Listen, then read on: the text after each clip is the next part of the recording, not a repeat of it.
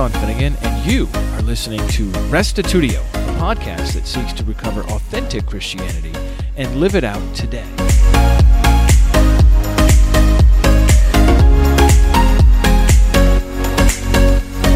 After a brief sketch of one God believers throughout time, we'll consider how well positioned we are today to publish this truth. We may be few, but we are mighty, motivated, and making a difference. Additionally, we'll consider a few important questions like how can Unitarianism be right if most Christians are Trinitarian? Shouldn't I stay in the closet so I don't get excluded, mocked, or persecuted? What are some good books to dig deeper on this subject? And how can you support the cause? This is our last episode in this class. I hope you've enjoyed it, and I hope it has served you well and that you will share it with your friends. Here now is episode 424, part 14 of our One God class One God Today.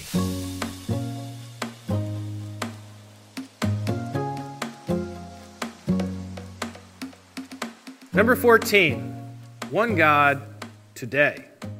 We began this class looking at the Bible. We looked at the Old Testament and then the New Testament, and then we looked at church history. In the Old Testament, we began by looking at Genesis, and we saw that in Genesis, there was no struggle.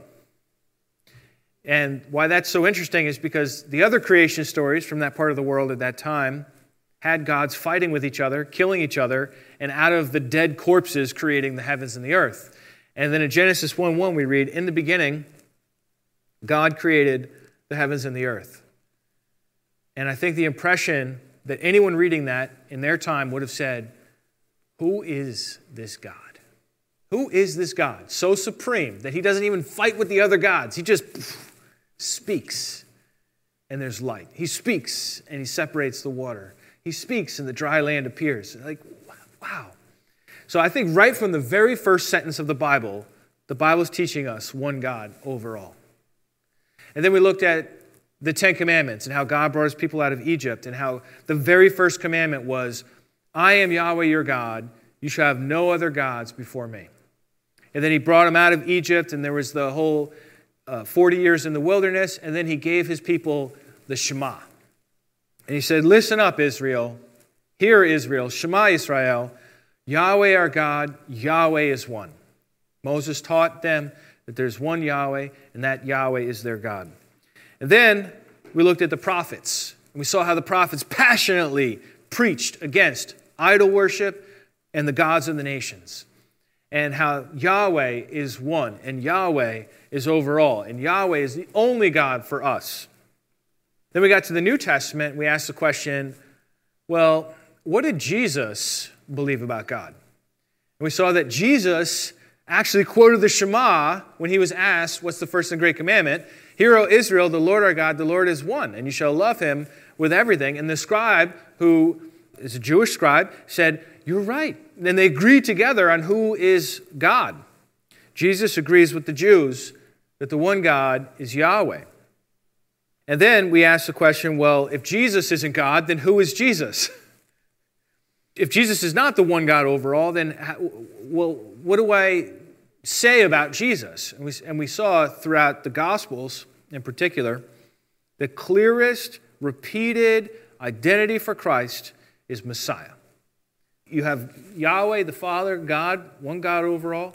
That's, that's where he's at. What is the role of Jesus? Jesus is Messiah. He's anointed to rule as God's agent. And then we ask the question what about the rest of the New Testament? What does it teach? And we saw that over and over and over again, whether we're looking at Jesus or in his ministry on earth, or whether we're looking at his heavenly ministry, or even if, we're looking at what he's going to do in the final days when the kingdom comes, that over and over and over he says, I can do nothing on my own initiative. The Father is the one who sent me, he's greater than all. My Father is greater than I. Or he lives because of God or he lives to God, or God is the head of Christ, or in the end, he will be in subjection. He will hand everything over to the Father, to God, so that God will maybe be all in all. 1 Corinthians 15 28. So then we looked at some of these scriptures that people point at to say, well, don't these say Jesus is God? And we saw a lot of them are really on shaky ground. There are one or two that are pretty strong, and we asked the question, well, all right, so what if the New Testament does call Jesus God? What does that mean? And then we explored how, well, it means that he's his agent or representative because God calls other humans God, like Moses, like the judges, like uh, the divine council or angels. They're not humans, but he calls them gods as well. And so the idea is that if you're representing God, if you're his ambassador, if you're his agent, you can have this term applied to you. And then finally, we looked at the crucifixion, the resurrection, the exaltation, and his heavenly ministry before considering the Holy Spirit. The, the Spirit is the Spirit of God, and the Spirit of Christ is how they're able to be present today. But the Spirit is not itself its own person.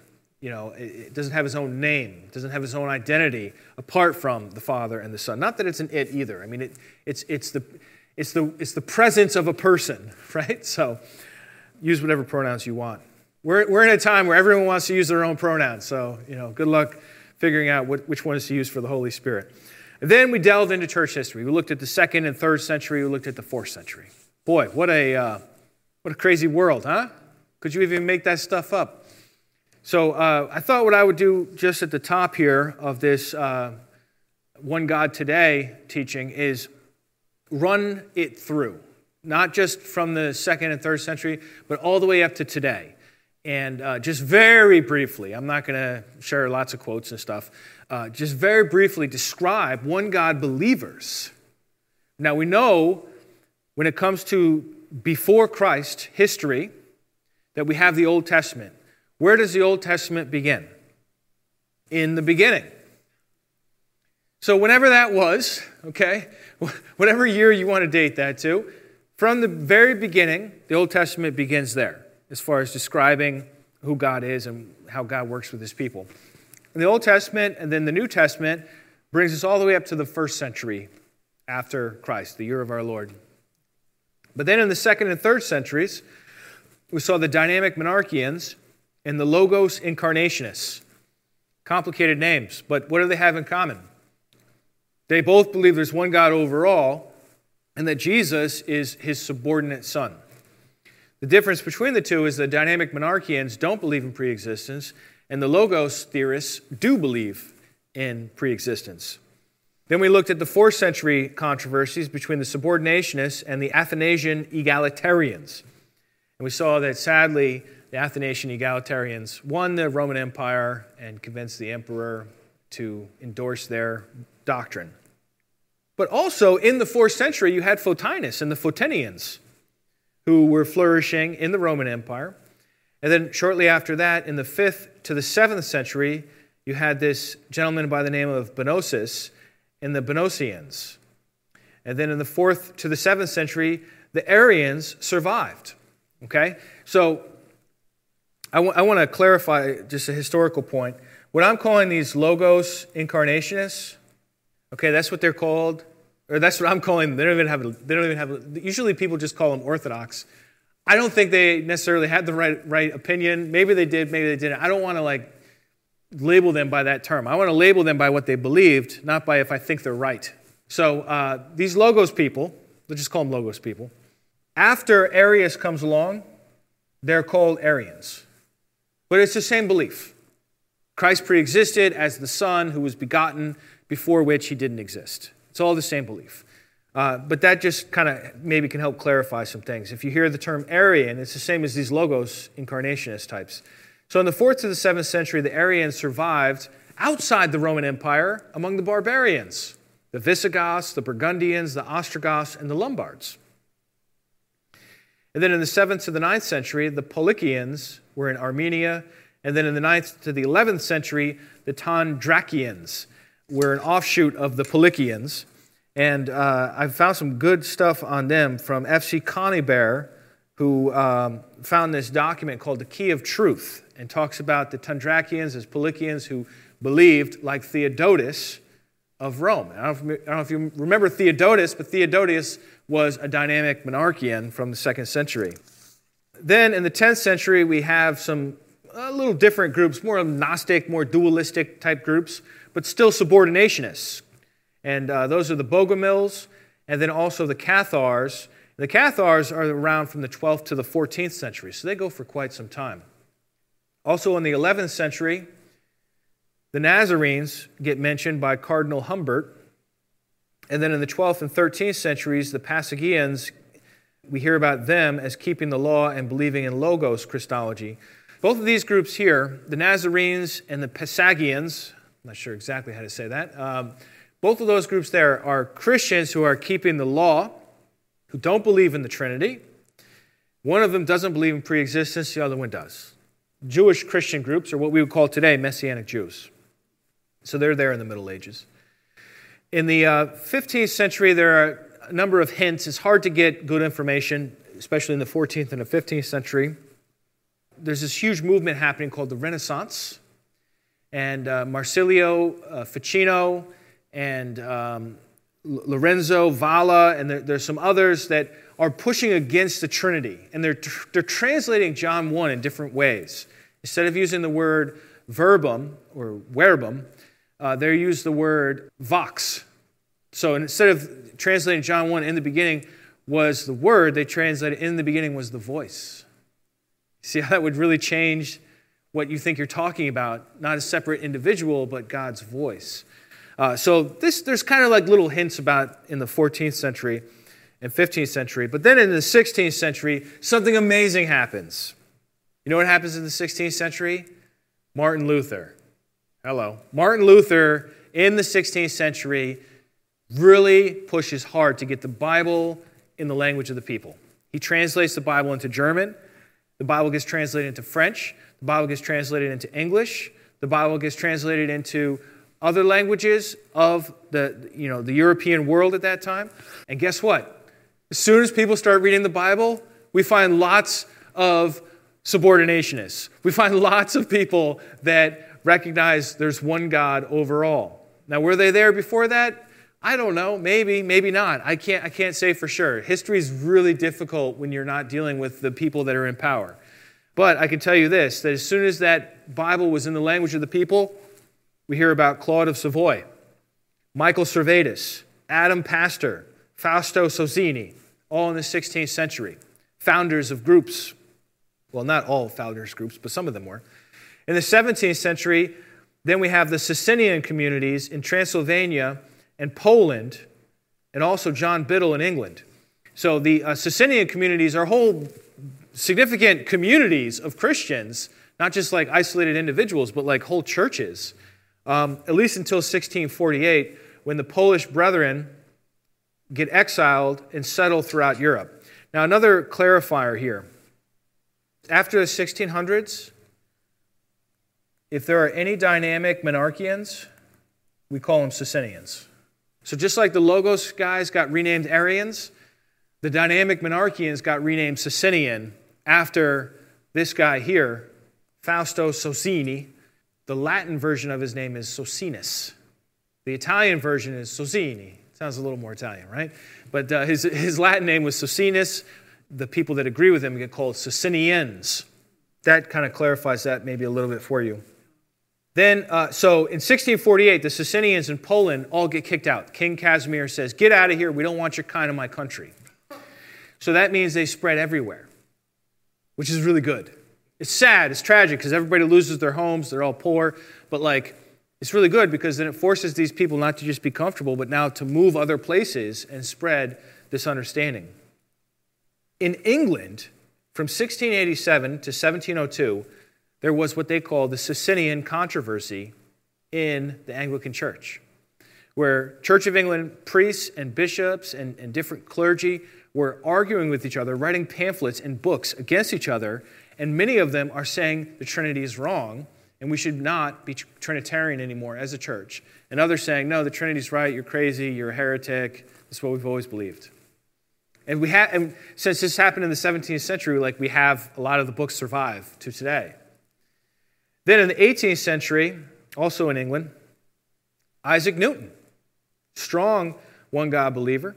William Whiston, the guy who translated Josephus, that most of us who own the book of Josephus to this day is his translation. Samuel Clarke, Theophilus Lindsey, all are in England in that period in the uh, 18th century. And Theophilus Lindsey starts the first Unitarian church in London. Now, a word about Unitarian. So I, I told you you have these Arians and you have the Socinians. They both believe there's one God overall.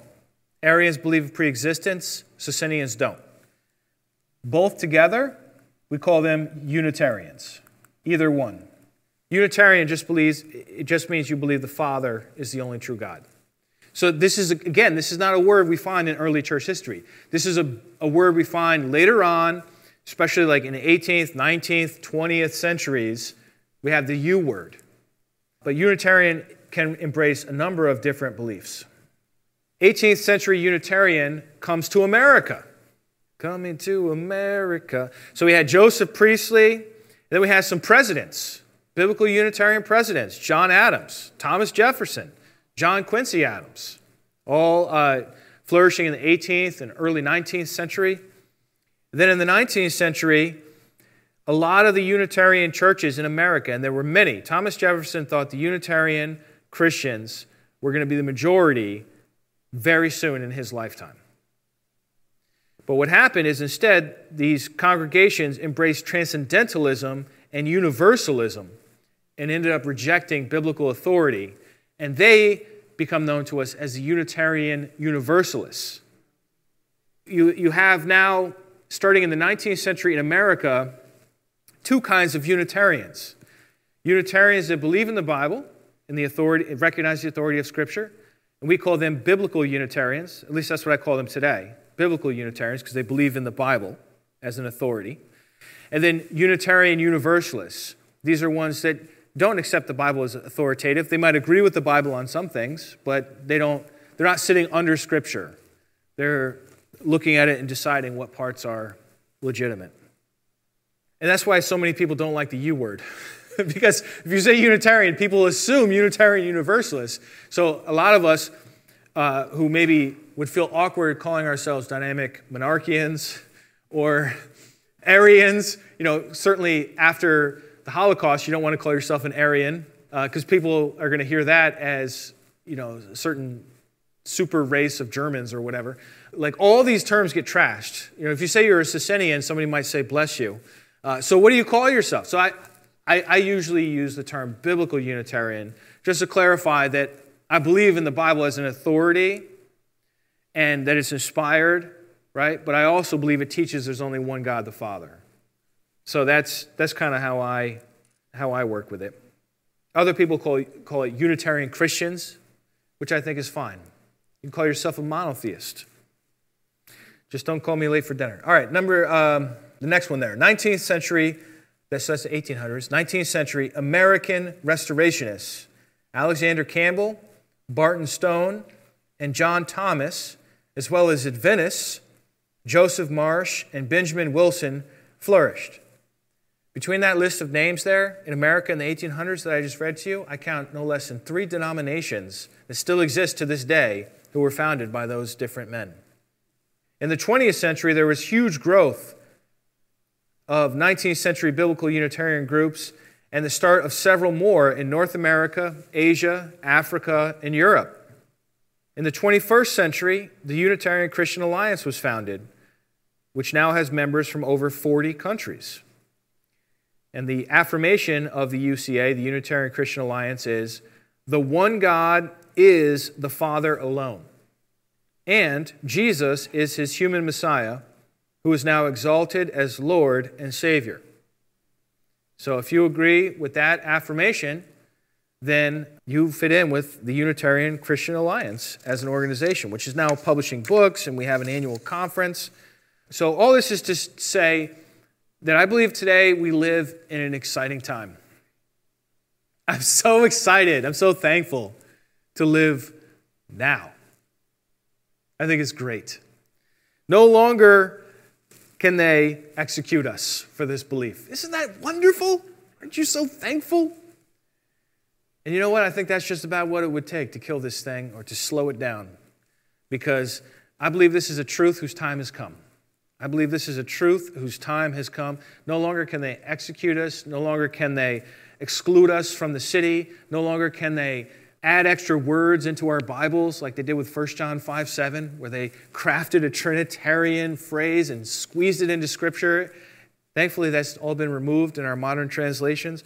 No longer can they limit us to their translations, right? We have our own translations.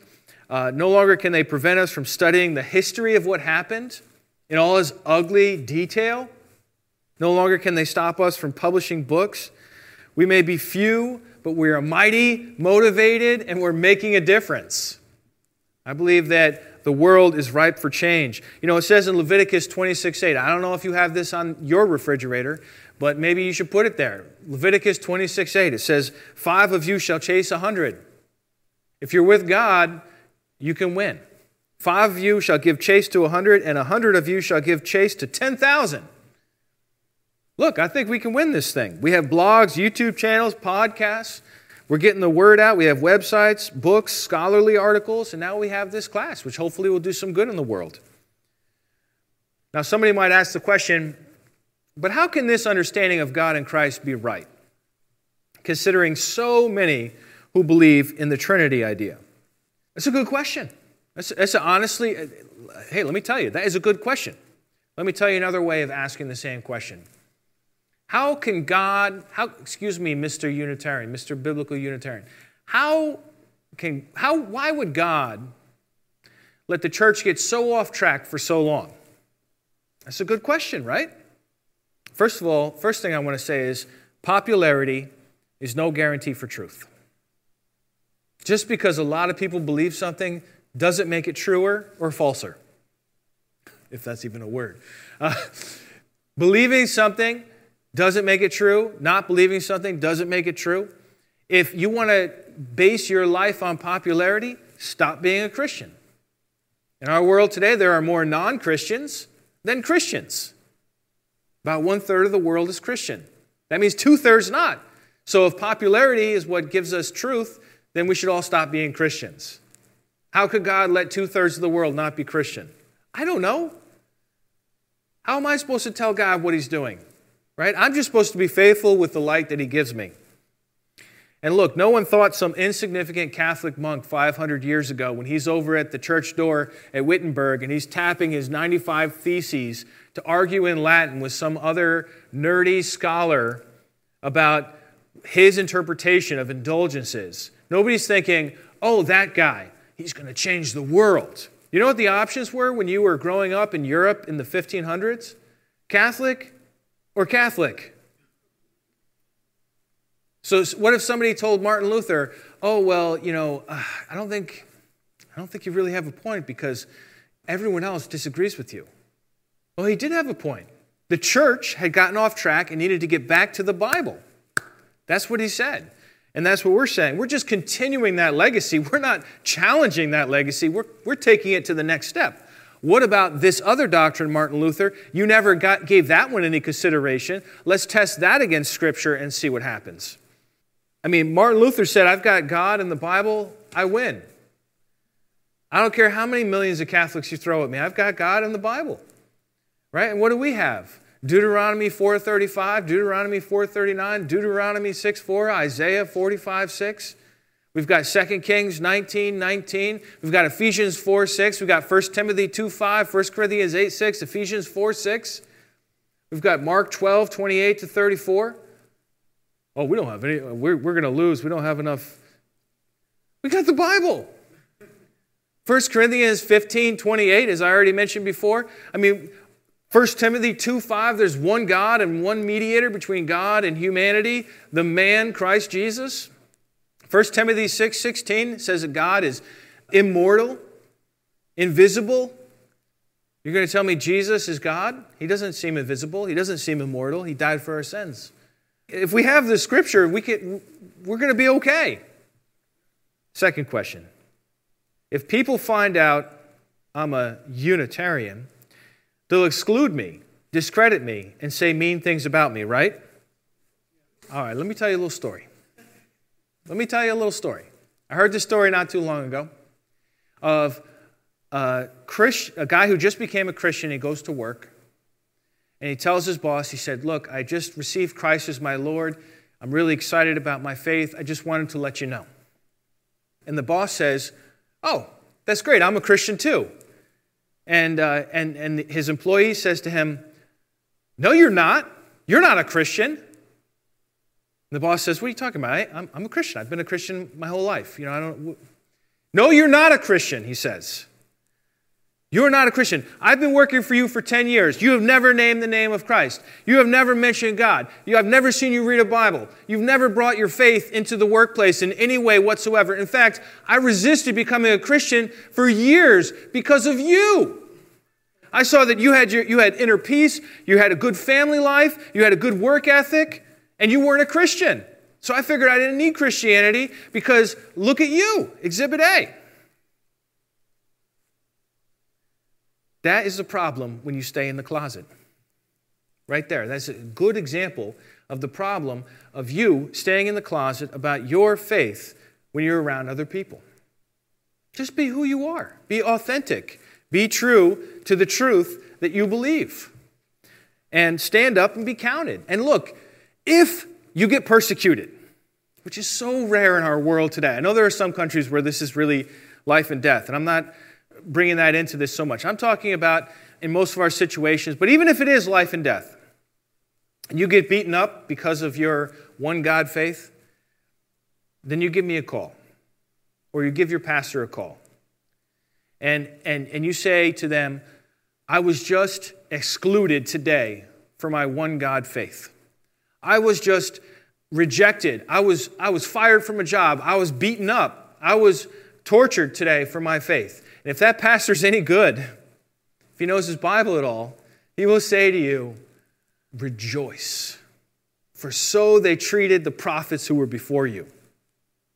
Jesus said this was going to happen to his followers. We're not better than Jesus. If Jesus said it's going to happen to his followers, we might even ask ourselves the question well, why isn't it happening to me? Well, maybe it's because you're in the closet and you need to get out of the closet. Nobody else is in the closet. We're the last ones in there, Unitarian Christians. We're over here hiding, thinking, oh, well, if anybody finds out about my faith, then, you know, I won't get a job or I'll. I'll... Look, this whole thing is not going to change if we're all going to be a bunch of timid mice hiding in the corners of the world. We need to stand up, make some noise. You hear what I'm saying? All right, now what if you want to dig deeper? I've got some books over here I want to show you real quick. All right, the first one I have there is Christ Before Creeds by Jeff Deuble. I could recommend 14. I just picked four, okay? This is Christ Before Creeds by Jeff Deuble. It's a good book about just what, what the faith is, the one God faith in the Bible. This is a biblical book. It's looking at what the Bible says. Then you have What is the Trinity by Dale Tuggy. This is a philosophical book. Dale Tuggy is the author of the Trinity article in the Stanford Encyclopedia of Philosophy. He is a philosopher. So he's going to have a philosophical approach. And this book will very helpfully show you what the Trinity is, how are different ways to think about it, and as you get a little later into the book, how basically the Trinity just doesn't work. And uh, so it's a very good book if you're interested in that. Then, number three here is The Church of the First Three Centuries by Alvin Lamson. I've quoted it a number of times in this class. And this just goes for, through the first three centuries of Christian history, and it's got a lot of quotes in it. It's a very old book. It's, uh, this is actually a reprint, but it's from the year, I think, 1880, uh, published in Boston in 1880. But uh, the English is okay. It's, it's not so hard you can't understand it today. And then, uh, if you are interested in the fourth century, this just is the book you need. It's difficult. I'm going to warn you. It's written at a college level but it's so good. And it's written by a Trinitarian, which makes it even better. Um, because this book will give you the inside scoop on all the different chaos and fighting and different positions that different Christians held from 318 to 381. So take a look at those books. And if I tell you what, if you get any of those books, you'll be able to find other books through those books, and you can do even more research depending on how much you want to do. I want to end by asking the question how can you support the cause? What can you do to help the cause? The one God cause today. Well, I have some ideas. First up, social media. If you see somebody posting something about one God on social media, like it, share it. If you see a video, you see an article, like it, share it, these kinds of things. Register with the UCA at UnitarianChristianAlliance.org. Put yourself on the map. It's free, you don't have to pay anything. But if you want to become a supporting member, that's even better because it does take money to do certain things, and uh, that will help us get more done. And then when you see somebody promoting a one God book, just buy it. I don't, I, even if you agree with it already, buy it, buy it anyhow, just to support the cause. And then give it to that relative, give it to that coworker, give it to that random neighbor that you think might be interested. And see if the book does some good. Books are like seeds. Not all seeds turn into trees, right? But some do. Actually, all the trees in the world alive today, this is deep, came from seeds. Share this class with others. Start a blog, a podcast, a YouTube channel. Get a PhD. If you're young and you're watching this and you're thinking, man, I'd really like to contribute to this academically and try to uh, do more research on the subject, go get a PhD, and that would be a big help.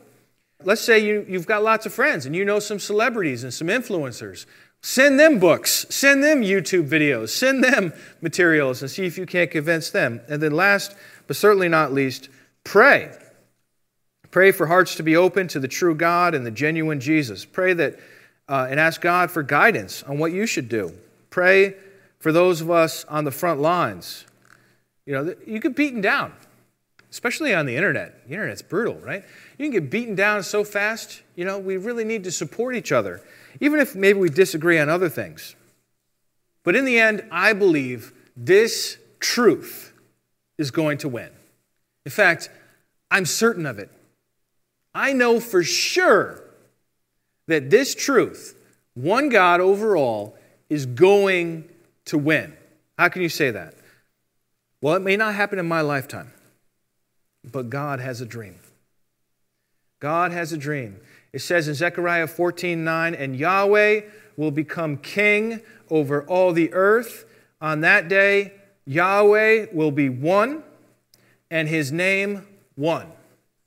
God says he's going to be king over the whole earth, that his name is going to be one. He says that that's the truth that is going to become clear ultimately. That everyone in his world, in the end, is going to believe that he is the one God over all. And so the question for me is not, oh, well, can this, can this idea win the day? We don't have a powerful Roman emperor on our side that's just going to persecute all our enemies. Look, first of all, we're not going to fight dirty because how you fight matters just as uh, much as what you're fighting for. But second of all, the question is not, are we going to win? The question is, how can you be faithful in this time? God is going to win this thing. In His time, maybe it'll be in our lifetime, maybe it won't be in our lifetime. But the question is, how can you in the 21st century be faithful to this truth? So let's get out there and make a difference for our one God who's over all. Well, that brings this episode and this class to a conclusion. What did you think? Would love to hear your thoughts and suggestions on episode 424, part 14 of our One God class. And also suggestions for future classes, future subjects. It's the end of 2021 as I'm recording this, the beginning of 2022. And on, on Restitutio, the Facebook group, uh, I put out a poll asking what people's spiritual goals are for the new year. And since today is New Year's Eve, I thought that would be an appropriate topic to mention here. Of course, I realize many of you who listen to this are not going to be necessarily listening to this on New Year's Eve, but uh, this is a good question to ask yourself any time of the year. Let's be honest. What are your spiritual goals for the year? And I had a number of responses that were, were pretty close, uh, pretty much neck and neck. The first three responses by the number of votes, uh, the first two are actually tied, which is faithfully spend time with God every morning. The second one, find a way to serve those in need locally. The third one, share your faith with someone. And the fourth one, grow in prayer, especially for others, consistently. And then, last of all, number five, change the map of Christianity, placing Unitarian Christianity in the center, causing every Christian to consider their conception of God. I just had to read that one out since it so relates to this class we've just done.